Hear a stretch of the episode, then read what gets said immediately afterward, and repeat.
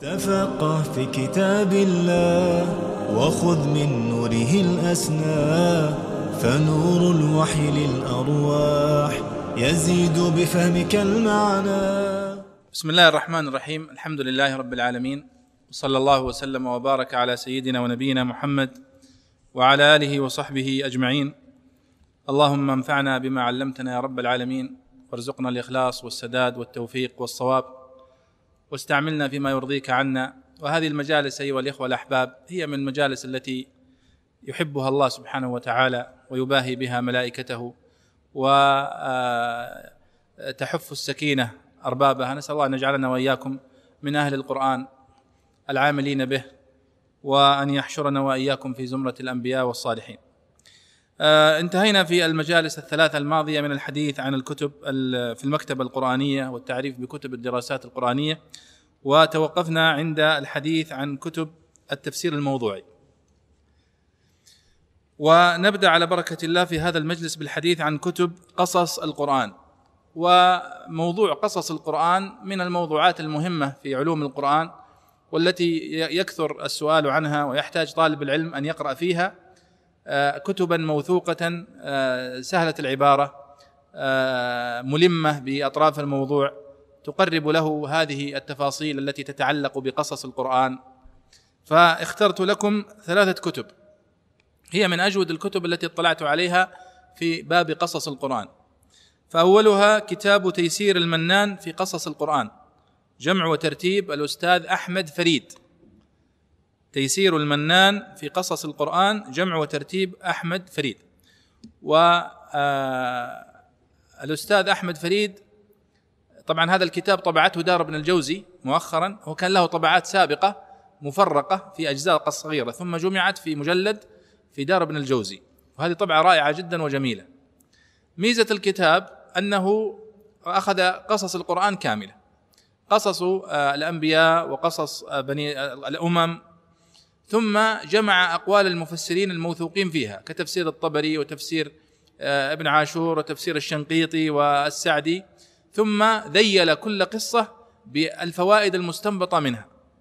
وأجاد في ذلك ايما إجاده. فأخذ استنباطات الشيخ السعدي واستنباطات من قبله فجمع لك أطراف الموضوع جمعا في غاية الجودة.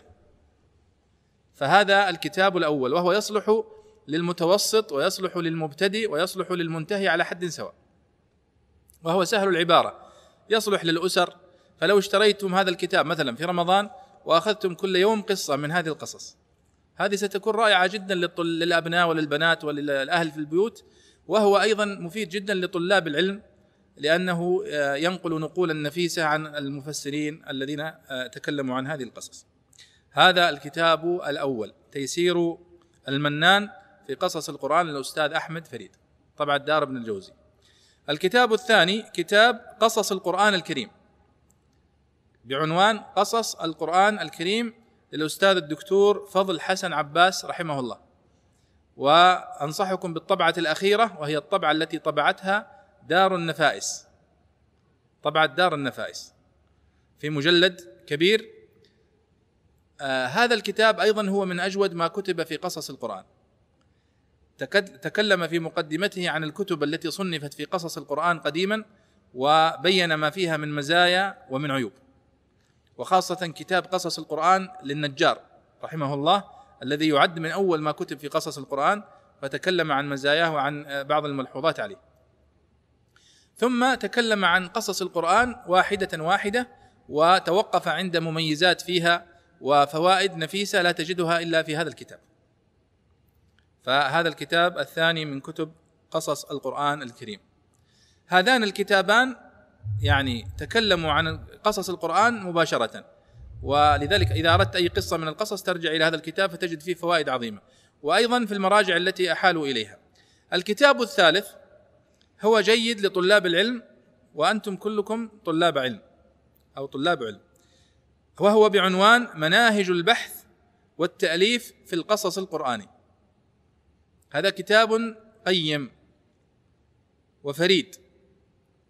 مناهج البحث والتأليف في القصص القرآني للدكتور أحمد نوفل. مناهج البحث والتأليف في القصص القرآني للدكتور أحمد نوفل.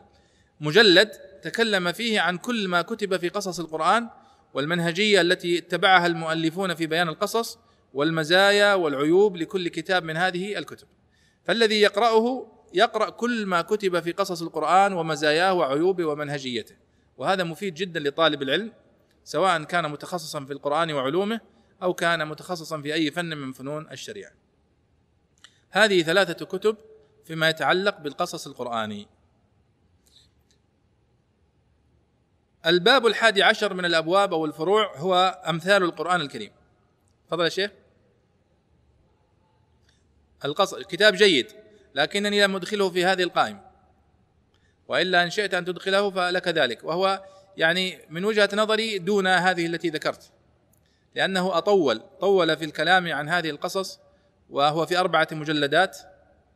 آه ولذلك وهو كتاب قيم لا أشك في ذلك. لكنه يعني من وجهة نظري أنا أرشح هذه الثلاثة. الكتاب الأول تيسير البيان يصلح لكل المستويات.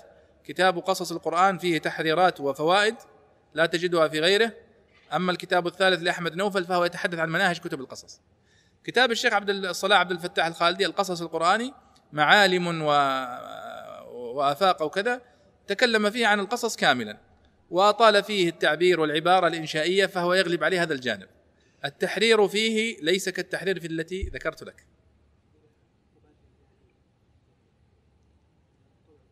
أي نعم العقوبات اللي هي الأمم السابقة صح؟ يعني هذا فرع واحد من القصص والتفسير موضوعي يعتبر. نعم يعني يعتبر تفسير موضوعي في جانب من الجوانب. طيب الباب الحادي عشر أمثال القرآن. آه، أنصحكم بكتاب هو الأمثال في القرآن الكريم للدكتور محمد جابر فياض. طبعا هو استوعب كل ما كتب في الأمثال قبله تكلم عن أبرزها عن أنواع الأمثال في القرآن الكريم وهي الأمثال الصريحة والأمثال الكامنة. تحدث عن الكتب التي صنفت آه، ثم استعرض أمثال القرآن التي آه، وردت وهي تقريبا 42 آه، مثلا فتحدث عنها. فكتاب قيم وأصله رسالة ماجستير قدمها الباحث وهو مطبوع في المعهد العالمي للفكر الإسلامي وموجود بشكل إلكتروني على الإنترنت بصيغة بي دي إف. نعم فيمكن أن يستفاد منه.